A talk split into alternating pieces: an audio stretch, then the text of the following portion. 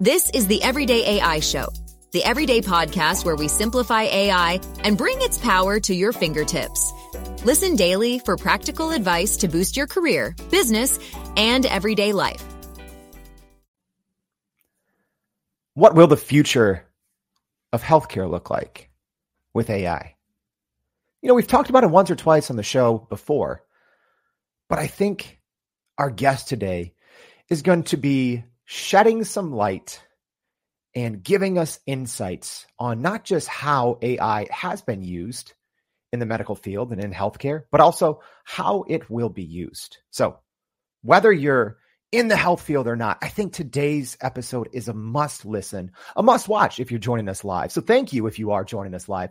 My name's Jordan Wilson, and I'm the host. This is Everyday AI. This is a daily live stream podcast, and free daily newsletter, helping everyday people keep up with what's going on in the world of AI because there's so much. So, this isn't just the news, this isn't just a conversation. It's what we can take away from it, it's how we can leverage it and how we can grow our companies and grow our careers.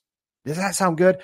I, I, I literally can't wait to bring on our guest. Uh, but before I do, we're going to go over the AI news. And if you're joining us live, let me know what is your one what is your one biggest question on AI healthcare? Get your biggest question in now.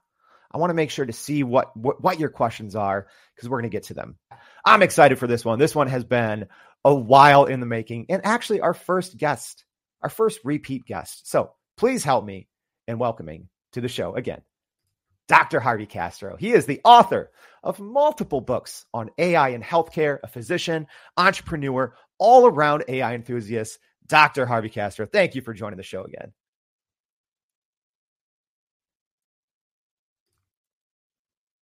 Oh wait, I think I think we have a, a little technical oh, issue. Oh, I got it. No, Here I got it, go. buddy. Look Sorry, uh, I just want to say thank you, everybody. Uh, it's awesome to be back. I love this show. I love everything that you're doing. Um, so let's let's do it. And Harvey Harvey brings the party um, because you know whenever he's on the show, people people come they want to watch, they want to listen. Uh, so welcome if if you're in Harvey's network. Thank you for joining us. And as a reminder, if you're on the pot listening on the podcast later, always check the show notes and check the show notes in the comments today. A lot of other resources, but you can also come in and join the conversation if you're listening on uh, Spotify, Apple. Come ask Dr. Harvey uh, a question. So let's start at the top. Um, one thing that I want to know, Harvey, just just for everyone who's who's unaware what are you doing in the healthcare space? Because I feel everywhere I go, everywhere I turn, even a, a Fox News article this morning uh, talking about uh, you, know some new AI advancements for paralyzed patients. You're everywhere on the scene when it comes to AI and healthcare. So give give everyone a little bit of background uh, on on who you are and and how you just became this this voice of of, of kind of um, an AI leader in the health space. I appreciate it. You know, honestly, it starts with this thing called the iPhone. and uh, sorry, I got actually COVID, but I'm not contagious now, so I'm good now. so no one will get it over the air, um, from from this air right here, rather. Anyway, um, it starts with the iPhone. Basically, I was coding a patient, and um, was iPhone one, and at the time, um, the nurse got this big textbook. I said, "Hey, we need to start this epi drip. We need to do this other drip." And she's like, "Let me verify these doses." And literally, she got a textbook, started thumbing through it, and then got the medicine. And I thought back then, I was like, "Gosh, there's got to be a better way." So I taught myself how to program. I created the first IV Meds app. It went viral, and as a result, uh, I was able to grow a company into 30 different apps and fast forward, this thing called ChatGPT comes out, and I'm playing with it, and I had this aha moment that I did with the iPhone, and I thought, oh my god, this is going to change healthcare. This is going to help doctors, patients, and my brain just exploded, and I just started writing a book on it. And I'll never forget. It was December 20, uh, 22, and my wife comes into the office and says like what are you doing all day? Like you're like obsessed and and what is this chat gpt thing? And i was like oh honey this is going to change the world. She's like no one's going to read your book. No one knows what chat gpt is. Doctors are going to laugh. Like don't waste your time. And i'm like no no. Even if i sell this book and it's one person i don't care. At least get the word out. Well fast forward all these people have been calling me to do world uh, stage keynote speeches around the world uh, just different opportunities to just uh, help people. And honestly, it all started in a good place. It just started not as a business, didn't start as anything else other than a public service announcement. And since then, uh, I've been getting calls from Fox News, different news media around the world, asking me to go do quotes for different articles. Um, but my mission hasn't changed. I just want to help doctors and patients. I haven't officially created a company in the sense that I'm like, this is my company. No, it's more like, let me help out. And from it, other opportunities have arisen that I'm actually being able to consult and do other things. But overall, it's just been just such a fun ride. Yeah, it's it's been great, and you know, um, I'm even learning so much, uh, you, you, know, new information about AI in the health uh, health field. Dr. Castro always keeps me up to speed. You know, if there's new new studies or anything. So if you've heard anything on the Everyday AI show before, there's a good chance that uh, that that Dr. Castro sent it to me. And yeah, even you know, I mentioned this. We'll uh, we'll shoot this out in the newsletter. Don't worry. But uh, Dr. Castro was on a pretty uh, interviewed for a pretty uh, great uh, breakthrough, um, you, you, know, that was just uh, reported on this morning. But um, I want to talk. I want to talk about this because we can all we can go read that in the newsletter, right? But I want to take advantage of every minute we have you on the show here, Dr. Castro, because one thing I want to know is in general. Well, actually, let's even start it further back. Let's hit rewind. Where are we at right now in the uh, medical community with AI. Bring us up to speed because I know there's a lot. I know yeah. AI has been used in uh, healthcare settings for decades, uh, but give us, it, especially with generative AI, give us the uh, the 60 second. Here's where we are right now. Yeah. So uh, the biggest uh, news was early in the year, Microsoft uh, OpenAI and Epic, so let's call it a trifecta, got together, and uh, Epic is an electronic medical records that a lot of hospitals around the world use, and they basically said we're going to use the summaries of OpenAI and plug it into the EMR. And big picture, um, what I've heard is that they're supposed to roll that out this year. Um, I've seen some minor updates that they're working on the uh, summary part of it, that they're working on other features. Uh, I personally haven't seen it because I'm not working at, my, uh, at an Epic place, um, but I know this article right here um, will show it from April. But then there was, I think, an update in August, um, which will be good. Um, but big picture, my point is this is a, mon- um, a huge milestone for us as a society. I think once this comes out, Epic is going to kind of pave the way of how this was used around the FDA, what parts they did. And I think like what's literally an API or this way of connecting with uh, OpenAI and other companies, it's going to help startups create other products in healthcare. And I'm really stoked because once that comes out, I really think the leader is going to be literally leading how others are going to be able to do this. Mm. Yeah, that's that's so important. Um, you know, one thing one thing as well that I wanted to to ask you about Dr. Castro is it seems like, and I've I've said this on the show before. Um, I think that the medical field in general has actually been ahead of the curve. Um, you know, and they have for for a long time when it comes to advancements in AI. So so using um, you know deep learning, machine learning to discover new drugs, uh, you know, new proteins, right? Yeah. Uh, new you know potentially early detection for diseases. So uh, that piece is is not new um, in the medical space. But where do you see um, kind of you know when we see those positive developments over the last couple of years? Where do you see it going from here? It, it, seems like in the medical field, there is a lot of positive momentum uh, around uh, the use of AI, but where do you see it going in the next couple of years? And that's a good one. And I pause and think because, you know, healthcare in general is very traditional. People don't want to like, they don't like change. They don't, uh, especially, uh, I'm going to call out older doctors like myself, uh, tend to be set in their ways. And so you now you have the new kid on the block and it's AI and there's some turf wars in the sense that some doctors are like, no, I'm not going to let this replace me, or no, this is not smarter than me. I've been doing this for 30 years, and no. And so there is like this paradigm shift. And I think this, I'll bring in my first prop based on your news from Meta. Um, uh, these are my Ray Bans, and these oh, are the got ones them. That, Let's go. Uh, these are the ones from the last generation. So okay. I haven't got the next generation, but they look exactly like it. So the reason I'm wearing them is it, it looks exactly like the next one, and I am going to order the next ones. But it has a little button here I can videotape. Um, the future will have augmented reality. And so I know this look I look silly wearing them in the doctor's office, but if I was your doctor and wearing them and I explain, now I could possibly see in front of me your medical record. I could look at your x-rays. Where the future is and where I'm wearing these is to explain imagine I'm discharging you. Imagine you have some disease that you've never heard of, and I'm going over it. How cool would it be if I gave you a pair of glasses, obviously sanitized and all that, I put them on you, and then together we're seeing the same thing we're walking through your disease process. I'm pausing, I'm turning it, I'm explaining it to you. And it's almost like this video where you're like, oh, now I see why I need to take my medicines for my heart med. Now I see why my diabetes is this way. Oh my gosh, now I realize why he gets upset when my sugar is so high. And so I think this is going to be the future. Now, the other prop, and I'm joking here, it's going to be uh, the iPhone. Um, I, I, not just the iPhone, just the mobile device you know, I have it set up where um, I have uh, OpenAI in the background already listening to our conversation. So these are the kind of things, you know, I could, if we had a question, I could ask ChatGPT, and I won't do it on live, but I was gonna. Um, but my point is, these kind of tools, it's to augment me. It's to augment you. Imagine in the world you're my patient in the future. Imagine we're two different um, languages or cultures Imagine I'm in, I grew up in New York and the East Coast, and I may use an East Coast example. You may have grown in a different part of the States or another part of the world. How cool if I could speak an example, it could convert it and use AI and put it into your language, your culture. Even it may not be the same example, but it parallels the example to your culture. And now I'm really communicating. Now I'm giving you better healthcare. So the future, I think, is going to be using AI.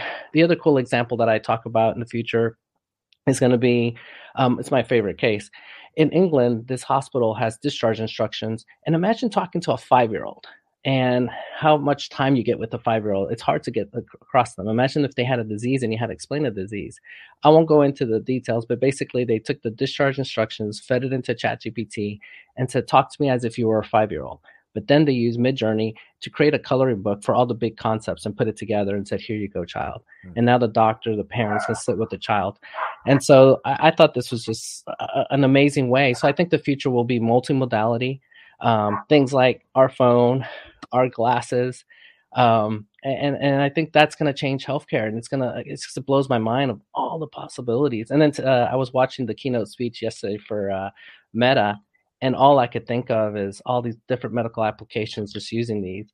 Um, as an aside, um, next month I'm going to be with a company from that works with NASA, and they've asked me to see if I can help, just give some suggestions on the Mars mission and how we can use AI in Mars. And so I was just honored to be able to be able to like just contribute to such a mi- big mission. You know, this is just kind of cool for me. Oh wow, that's that's amazing. Hey, if you're joining us live, let me just recap everything that's going on. Right. So Dr. Harvey Castro is joining us, wrote the book on chat GPT and healthcare.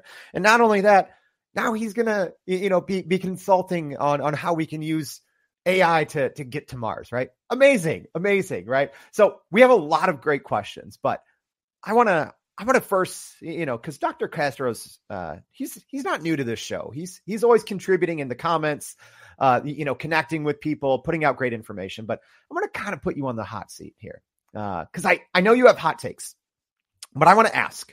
So you, you, know, this kind of popped in my head after you you know were given the story of you know writing your book on Chat GPT, and your wife is like, "Will anyone read it?" And you know, people are obviously reading it now. So, what is maybe one other thing that uh, specifically in the AI space that right now that you're seeing that you're saying, "Hey." I, I have an extensive background here in AI and healthcare. I see this happening. And maybe some of your colleagues are like, don't know about that, Dr. Castro. That doesn't seem like it, like it's something that's that's going to happen. Maybe what is what is that one thing that that you're really advocating, or maybe not even advocating for, but you're seeing this happen that everyone else in the medical community that is maybe not as in touch with AI is like, are you sure about this? I got it for you. This this is uh, again imagination, but I I really think this is going to happen. So let me give a little backstory. So literally PPP here, I'm going to do it, but in medicine and talking to you. Um, so imagine a world where we, the average nurse, and this is true, the average age is 54. So if your average age of your nurse is 54 and 20% of those nurses in the United States are 65 and up, then imagine if we kept that rate the same, then in 10 years, the average nurse would be 64, with 20% of that being 74. And so we have a huge problem. And imagine more and more patients like COVID and other things where it's putting a stress on our system to the point where we're going to have to either lower our standard and accept more people into nursing or nurses are so burnt out that it's going to make the problem worse because they're like, this is too much work. I'm out. And now we're really um, hurting as a nation for healthcare. My idea that I don't think has caught on that people are like, eh, that's not going to happen is the following. I put things together. I, I love playing chess. So, number one, we got OpenAI coming out with its robots at the end of the year. Number two, ChatGPT 4, they're really pushing this multimodality, and ChatGPT 5 will be here by June of next year, in my opinion, with video. Fast forward, I'm saying to doctors, imagine putting um, ChatGPT 4 and 5 in the eyes of the robot. Mm. Now that robot can be a nurse assistant, can bring vitals, can read vitals, can, with the vision of this camera, can tell what the hemoglobin A1C is, what the blood pressure of the patient is, heart rate, and now imagine it becoming a virtual assistant where I walk in with the robot and I'm having a conversation. And by the time I'm done, the robot's either summarizing, giving, looking up all your medical records, uh, throwing your images up in the air to show you. I mean, it's just going to change healthcare. And I don't really think healthcare people are ready for this because they're like, oh, that's going to replace me. But I really think this is coming. Mm.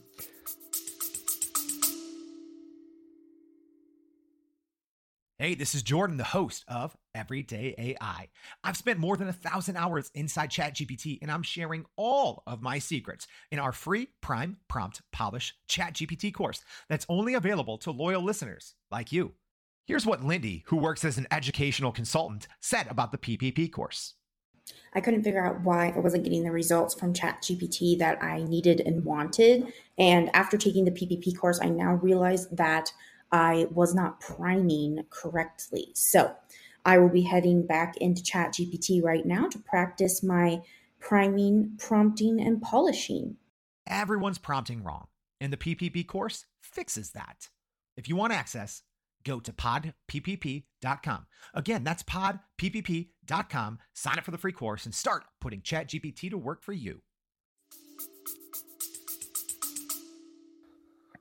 Why? That's wild it's wild, but I see it because I mean, you point out a an obvious fact, right? If if if there's an ongoing nursing shortage, right, and if that is only projected to uh, get worse, and there's only you know, and there's going to be fewer nurses in ten years, I actually now now that you say it, hey, maybe maybe you're great at opening our our eyes. Like I have the uh I have the Meta Ray Bans on now, seeing the AI future, but it seems to make perfect sense. And and uh especially here, I'll I'll even share a personal uh, little personal story on this. So many times I feel, you know, especially if I'm seeing a, a new specialist, a new physician, whatever. Um, so many times I feel they just go to Google something or like they're on their computers and they go you know uh, refer to webmd right? Uh, so so I, th- I think a lot of people are going to hear that that hot take there uh, dr castro and they're going to be skeptical. And they're going to be like no not a chance. But i don't i don't think it's that far off right? Like if you can put um, an encyclopedic knowledge that is constantly updated it seems that that actually it's maybe not crazy it's maybe the responsible and ethical thing to do as a first line of defense for people that need more accessible and affordable health care. And if there's not enough um, trained uh, humans on the back end. Yeah. Wow. Wow. My, uh, my brain is uh is is, is pretty shook uh this this early. All right, let's let's take it in another direction. So on the contrary so so i just you know put you on the hot seat there. I said hey what's what's one yeah. thing that only you believe? Uh what's what uh maybe let's look at it in a different uh different lens. What's a, a common theme that's going on right now um in the medical field in the healthcare community in regards to ai and everyone's you know kind of you know on this same train and uh, everyone's traveling down this same lane. And, and maybe something that you're like oh I'm not sure about that. You know, I'm I'm knees deep in this every day. I'm not sure if, if we're heading in the right direction with our with our train of thought on this piece in, in medicine or, or healthcare and AI. Maybe what's one of those things? Yeah, I, I think I, am going to pivot a little. I think the big picture is people are so scared and hesitant, and hospital systems are like, mm, we got HIPAA, we got FDA, there's all these things we can't do. And I think they're, I think in a good way, they're focused on things that are outside the FDA they're trying to do things that will help with patient uh, with physician burnout and healthcare burnout and that's like epic creating these summaries. You know uh, imagine see uh, i'm an er doc. Imagine uh, you coming to see me and you've had like eight mri reports and, and you come home come to me with a big folder saying here doc here's all my stuff and i'm having to go through all of it.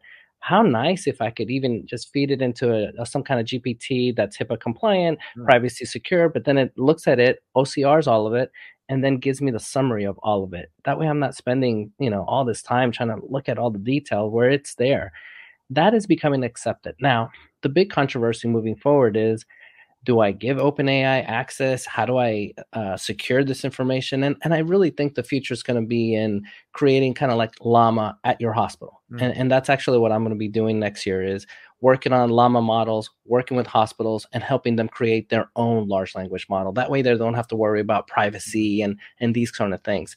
Um, I, I feel like it's a dichotomy, but I really am excited to see that Llama and uh, Meta and all these people are coming out with all these products because big picture, it's going to help us and it's going to start adapting. The more people start using AI, the easier the administrators are going to say, okay, let's let's use this tool. Now it's being adopted. Yeah, and just and just for those that um you know might not be like me and Harvey and, and reading the the daily large language model news, uh you know Llama two is a model from uh, Meta, and one of the big benefits is that you can run it locally right? So you you, you don't have uh, those same type of concerns about um, you know private uh, you know patient information uh, hipaa. They're they're a little uh, alleviated when you can run those models locally and you're not necessarily uploading or sharing um, you know, sharing uh, sensitive patient data, which which is actually a great transition to to Woozy's. Um, so Woozy, thank you for joining us. Thanks for the question. So uh, he's saying, what is the biggest challenge in getting AI into healthcare in terms of HIPAA? Because I'm also thinking here, uh, Dr. Castro, because you know we have all of these trusted platforms. You know, Epic, like we have all these, uh, you know, uh, electronic medical record uh, systems that we upload all of the information into without second thought. So I guess why or what are the hurdles still until we have that same mentality with with updating it to you know an OpenAI or a, a Meta or a Google with with with their new uh, model. So what's what's the biggest challenge? The biggest challenge, and I know someone just commented ChatGPT Enterprise can address some of this, and then uh, I'm going to butcher butcher this. Is uh, Azure uh, server will also help. Um, the problem with with this is um, the information. Eh, you know, HIPAA is so important that if if your name, your address gets literally bro- uh, hacked, the, the fines can be over a hundred thousand dollars. And there, some of these things, depending how you do it, you, there's actually jail time if you mess this up. And then on top of that, um, your insurance carrier won't insure you if you make a HIPAA violation. So a lot of companies are very uh, hesitant to to do this incorrect obviously uh, but but i think what they're doing is they're picking parts there's 18 identifiers meaning if you do one of these things it's hipaa that and they're looking at those identifiers and saying okay where in the medical history like discharge instructions i could do that and not fall into hipaa because it doesn't have any of these 18 identifiers. And so i think the future will be these kind of things. Um, but again i think it's going to be scrubbing the data slash having your own large language model at your own hospital system. That way, the cloud is within your infrastructure and it never leaves. And I think that is the future. And I think that's smart of Epic to start integrating inside of them because then now they're trying to create it where it's not really going into a cloud, going back to OpenAI. They're kind of bringing back, they're only using certain functions of ChatGPT, if that makes sense. Hopefully yeah. that did. All right, I'm gonna I'm gonna put you on the hot seat again here because uh, my mind is opening up to different possibilities. So, you know, like we say, everyone just automatically trusts and will upload anything into Epic uh, because it's it's been the leader, at least here in the U.S. for I don't know, probably decades. Um, but but what's to keep um, a company like OpenAI or like Google from maybe I don't know acquiring an Epic or a company like them you, you, know because right now it is the tech companies you know and someone out there if you're listening you're like oh there's no way you know epic is a is a giant company well in terms of valuation i don't know if you if anyone heard this but openai right now has a valuation of just under 100 billion which is more than three times of the valuation of an Epic. So might we see, and maybe not an Epic, but maybe you know, kind of a second or third place, uh, kind of uh, similar system? Might one of these big tech companies acquire one of these health companies, so then instantly they become the future of healthcare?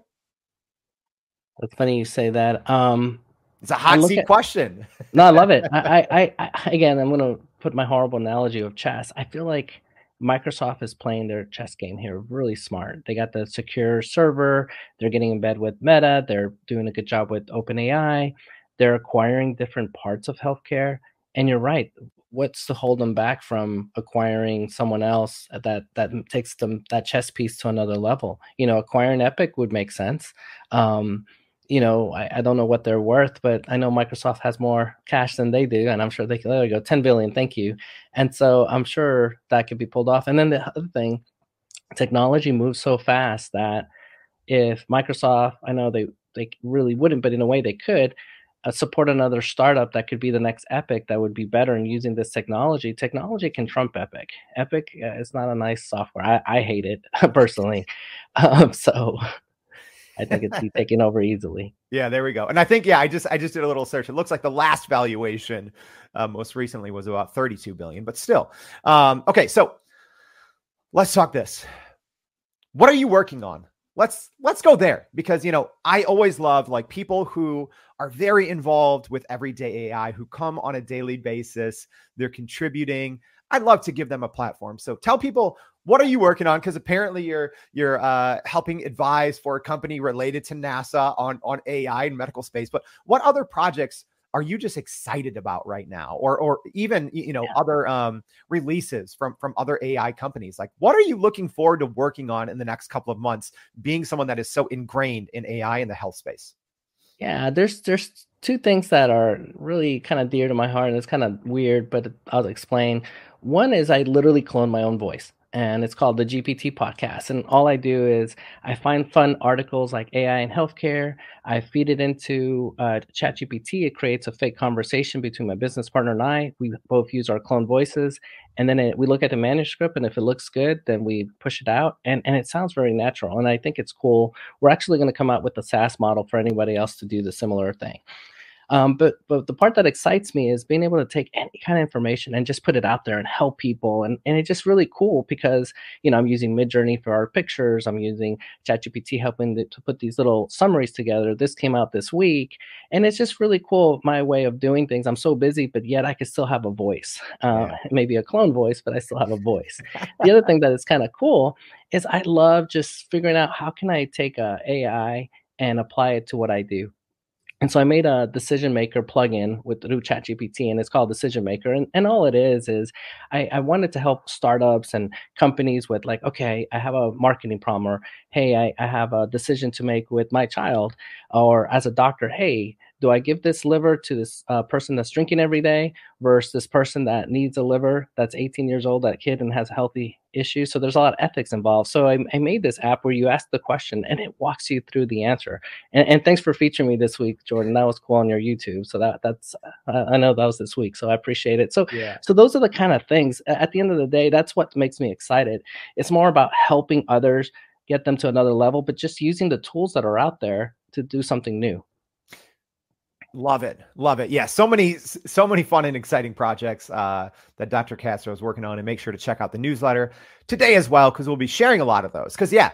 Oh, gosh. I, we, we didn't even get into that. But, uh, you know, Dr. Castro has put together some literally fantastic resources, uh, especially if you are in the medical field on, on different even uh, chat GPT resources. He put together a great cheat sheet. So go to youreverydayai.com, sign up for the newsletter. We're going to be putting all that out. Uh, another question here from uh, from Peter. Peter, thank you for joining us. So Peter's asking, do you think that an LLM can have an impact on other LLM uh, in the healthcare response to the user? Uh, I think I think I fully understand the, the, the question there. I'll, I'll I'll leave it up to, to, to you to interpret the answer because we could go in a lot of different directions with that one. Yeah, I, am kind of confused, but uh, but I think it will open the door. You know, uh, going back to the meta example, that LLM is going to help it because now I can mm-hmm. ask questions in the future of just healthcare question and it'll be right there you know, or fun facts. And so that's one way that one LLM, and then I know that when OpenAI sees what Meta's doing, they're gonna be like, no, no, no, we're going to do the same thing and we're going to put an API so that if you have glasses, you can just start upgrading it and having those upgraded to do anything. So I, am excited about that. My biggest, biggest worry is I don't want patients to do this and not realize there's a hallucination effect. I'm always saying, hey, if you do this, please make sure you check with your doctor or check with the right specialist because I'm very, very worried that, especially outside the United States, where someone can self diagnose, walk to the pharmacy, and get some drug because they think they have X disease. In reality, they don't. Mm. That's a great, great transition here. Um, promise I didn't tee that one up, but uh, Mike, thank you for the question. Mike is asking, what are the cautions for non-medical people seeking self-diagnosis on Chat GPT? Fantastic question. Uh, yeah. Should should people be doing it? What what are the cautions? Because everyone's using Google anyways, right? Yeah, and, and I'm old enough to say I remember the days of Dr. Google when it first first came out, and people would show up with these papers and like, look, Dr. Google told me all this, and I remember my attendings and my boss hating it. You know, here's the, the truth. I, am going to caution you with uh, check your references. The best reference is going to be your healthcare provider. Uh, for liability and legal reasons, uh, you know, I, I would say don't do it just because uh, even if it's a 1% chance of hallucination, that's a lot given your health. It's not like we're picking a good stock or bad stock and worst comes to worst, we lose money. Here is your health and that's worth gold. And so that's why I'm very, very cautious. I, am easy talking to doctors because I'm like, look, here's the tool, here's the good, the bad, but ultimately you're a doctor and you have medical training and you know what's right or wrong. My worry with ChatGPT with patients is that it can help, but it's so convincing that if you're not medically trained, it could say a half truth and half false, and then you're like, oh, this is good. I'm going to go with it, and ends up not and may hurt you. And so I'm more worried about that. Yeah, no, that's a that's a great concern. Um, okay, I could I could keep going on that one, but another great question. And make sure to get your questions in now. I can't keep Dr. Castro for four hours, but I think we can get at least one or two more questions. So so get them in now. Great question here uh, from uh, Dr. Bill Koslowski. Uh, hopefully, I got that right. Uh, so he's talking about Mark Cuban, uh, his new uh, cost plus drugs program, saying that it's not about selling prescri- prescription drugs, but it's actually about selling consumer trust that's built through transparency. So Bill is asking, how can healthcare establish similar trust with AI? Oh, this this one I love this question. So here's my answer back. I think the future is going to be we need to have a large language models with food labels. Why not have a little label for ChatGPT saying it was trained on the following data? These are the parameters.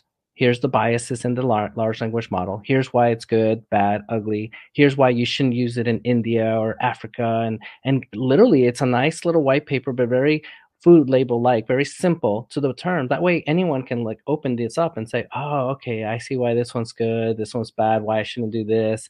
and then do it in healthcare.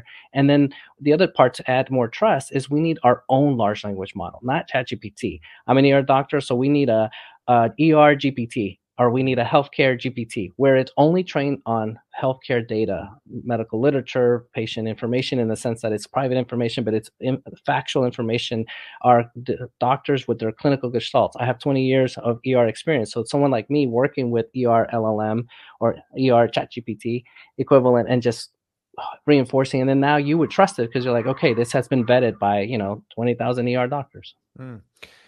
You know, one thing that I think um, has changed so much, and even since our last conversation, right? Because uh, we've we've done this once before, and you know, I'll I'll I'll make sure to uh, to link uh, in the in the newsletter uh, to our our previous conversation from a couple of months ago.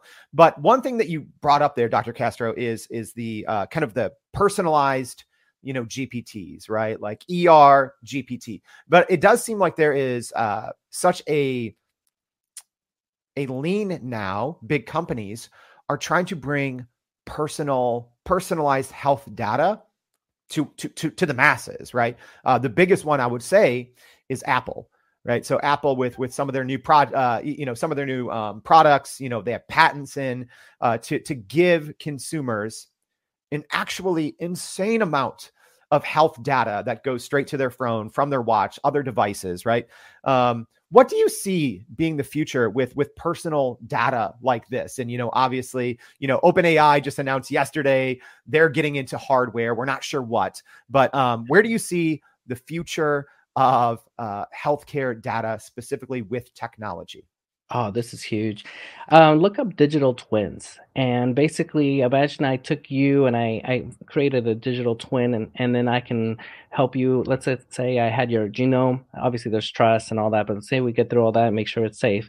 I have you, a digital you, I have your genomic you, and then I can start creating drugs that are specific for you. So imagine a world where maybe I'm having to increase your blood pressure meds well now i know your genetics i know you and i can uh, i forgot to mention this now with ai we can lower the price of drugs by 90% to mm. create that drug mm. so if this thing cost a billion now it's a hundred uh, 100 million which is still a lot but still i can do it and so imagine i'm starting to create drugs that are special for you maybe certain diets that are special for you and so being able to use this large amount of data like a genome, um, now I can put it all together and create a digital twin. And then I can even start practicing saying, okay, this drug didn't work, this drug. And then when you come to me, I'm like, okay, hey, digitally, this one worked. Let's try this on you. And now, boom, I'm giving you, you know, maybe uh, one tenth of the dose on your nor- normal medicine because it's so specialized to you.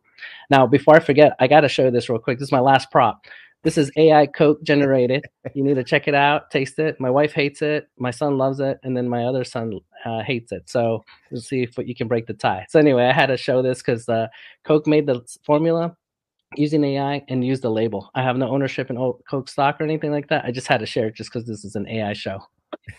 this so many I, I think you're also the only person to ever bring props which should be a requirement from now on. This this is so fun. It's just like what is dr castro going to pull from behind the desk that is ai related? Uh so so fun. All right all right. One uh another question here a great one from tom. Thank you for the question tom.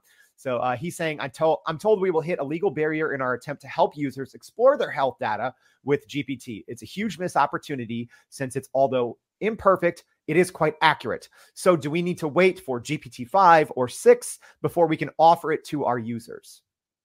No, I, I don't think so. I, I think like that example of the discharge instructions, we could do that. Um, there's other stuff that I'm helping companies with that we should be able to do. You know, um, the answer is, and I know this is going to sound weird, but uh, there are. I think the future will hold some people wa- uh, doing waivers, saying, you know what, pros versus con. I'm gonna sign this off. I'm fine with the risk, and I want this done.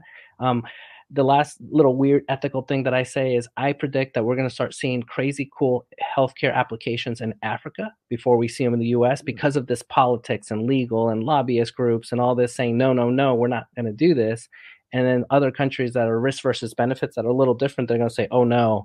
You know we got parts of our country that have no health care we're going to use uh, elon musk satellite. We're going to bring some computers get some um, pas and we're going to give health care to the masses because that's the only way we can. And and people are going to be like no that's not going to happen. I, I predict that will happen.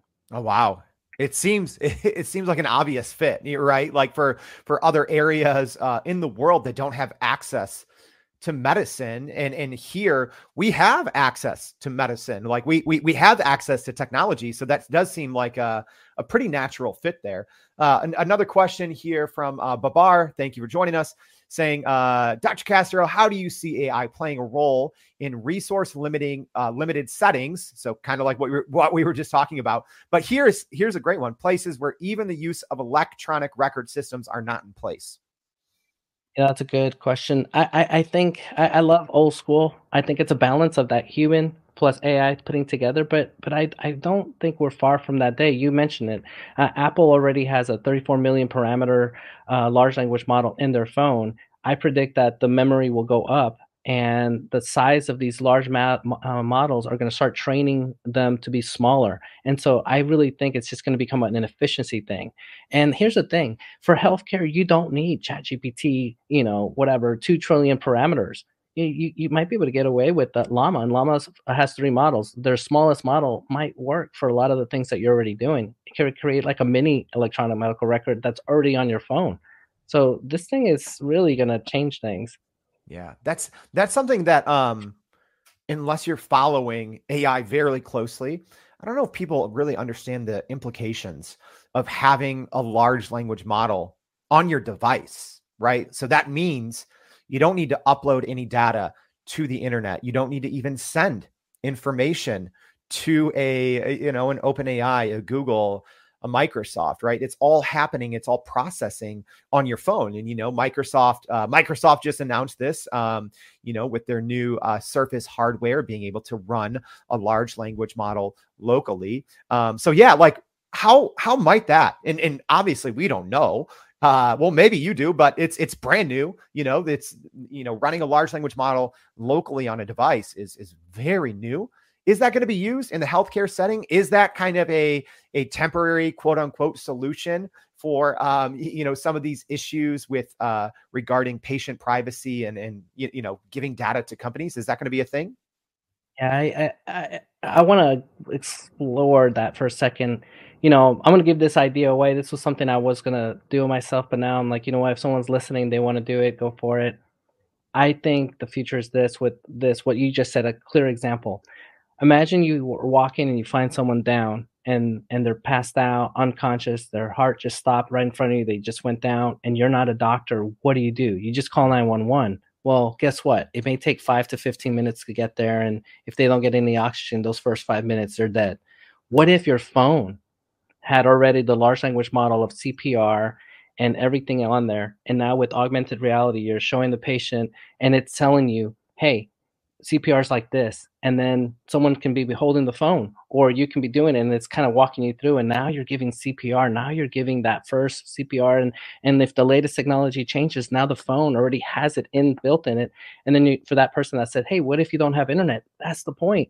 If it's on here, now it doesn't matter. You could be in the in the middle of the Grand Canyon with no service, and this thing will tell you what to do. Wow. Yeah. That's that, that's a deep one too, right? It, it changes where you can even practice medicine. You know, something something um you, you know, I'm curious about uh because maybe maybe I'm in the minority here, but I don't care what my healthcare provider does with my data if I'm being honest. And and yeah, maybe I'm in the minority, but I would, in theory, waive my right and say yes, upload, upload my uh my medical charts, upload this, upload that. I would do that for better, more accessible, more affordable care because at least here in the US, sometimes to see a specialist, you're talking two, three, four, five months, right? Yeah. Do you ever see that being an option, or might there be a, a, large company that that uh, you know shakes up the healthcare system and they're like, "Hey, come in here, you opt in. Yeah, we give all of your data to you know these these large language models or whatever, but on the flip side, you're going to get way faster, way more accessible care." Is that is that an option, or is that way too far fetched?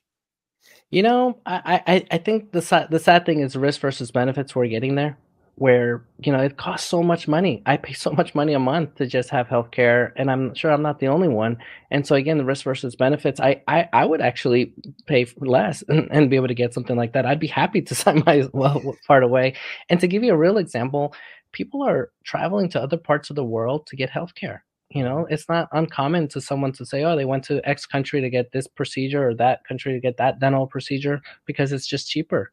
And so we need to do something because we, we shouldn't have our citizens have to leave our country to go mm-hmm. get healthcare. Yeah, absolutely. And you know, again, I know we have people, you know, tuning in from from all over the world, and thank you for sticking with us. I know this is a much longer conversation, so this is going to be my last question, I promise, and then I'll I'll, I'll give Dr. Castro um, the uh, the option here. Um, but will that in the future happen. Um, so you, know, and, and, and especially when we look at accessibility in, in different countries, and you know, yeah, people from the U.S.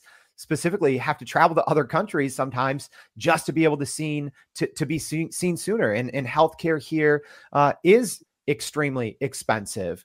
Um, so so is that? Do you think is that a viable option? Uh, where whether it happens somewhere here in the U.S. or else or, or elsewhere, because at least here in the US, it, it seems like there's an opportunity for something like that because we have very mm-hmm. Very slow moving healthcare system. Yet we are the only country that essentially has no guardrails when it comes to AI. all other countries, especially in, in Europe and in other places, they have very tight guardrails on AI. So yeah. it seems like that should happen at, at, at some point. I think so. I, I think so. And hopefully someone out there is going to be calling us and say, Hey, I got an idea. Let's, let's do X because I'm going to help out whatever it is. I, at the end of the day, my goal is the patient. If we can help the patient and all of us, including myself, we're all patients. And so let's do this as a community. Uh, one thing that everybody could do is uh, honestly share this show because the more people hear it, see it, they're like, oh, that's a good idea. We should do X, Y. And it, it's not about us, it's about others. So let's help others out there. Love that. All right. I took up way too much of your time, Dr. Castro. Thank you everyone for for tuning in, for listening, but I want to give you the stage. What is your one piece of advice, um, your biggest takeaway, whether it's for someone in the medical community or someone who is maybe just a patient and who is eager to, to learn about the future of AI in healthcare? What is your one piece of advice uh, that, that you can give to both or either group? Yeah, at the end of the day, I feel like everything's about education. Become a life learner. Take this and say, you know what? I'm just going to learn about AI. It's going to help me or help my other my family, and and just be, make it a hobby or make it a focus or make it an interest. And if it's AI and healthcare, great. But if it's AI and every other day AI, whatever it is, just do it. Um, the main thing is I, am I'm, I'm I'm a doctor, obviously, so my main thing is let's help others. So whatever knowledge you get, just make sure you give it back to others. Mm the knowledge piece is important right? Because there's there's bad information there's a lot of incomplete information. So yeah it's important to to study and to learn and to keep up. And i thank you for that dr castro because you helped us. I think you just gave everyone uh, listening whether they are working in healthcare or they're just interested as a patient i think you just give everyone a large a large chunk uh, of knowledge that they can take forward and improve their daily lives. So uh, again Thank you, Dr. Uh, Harvey Castro, for joining the show. I very much appreciate it.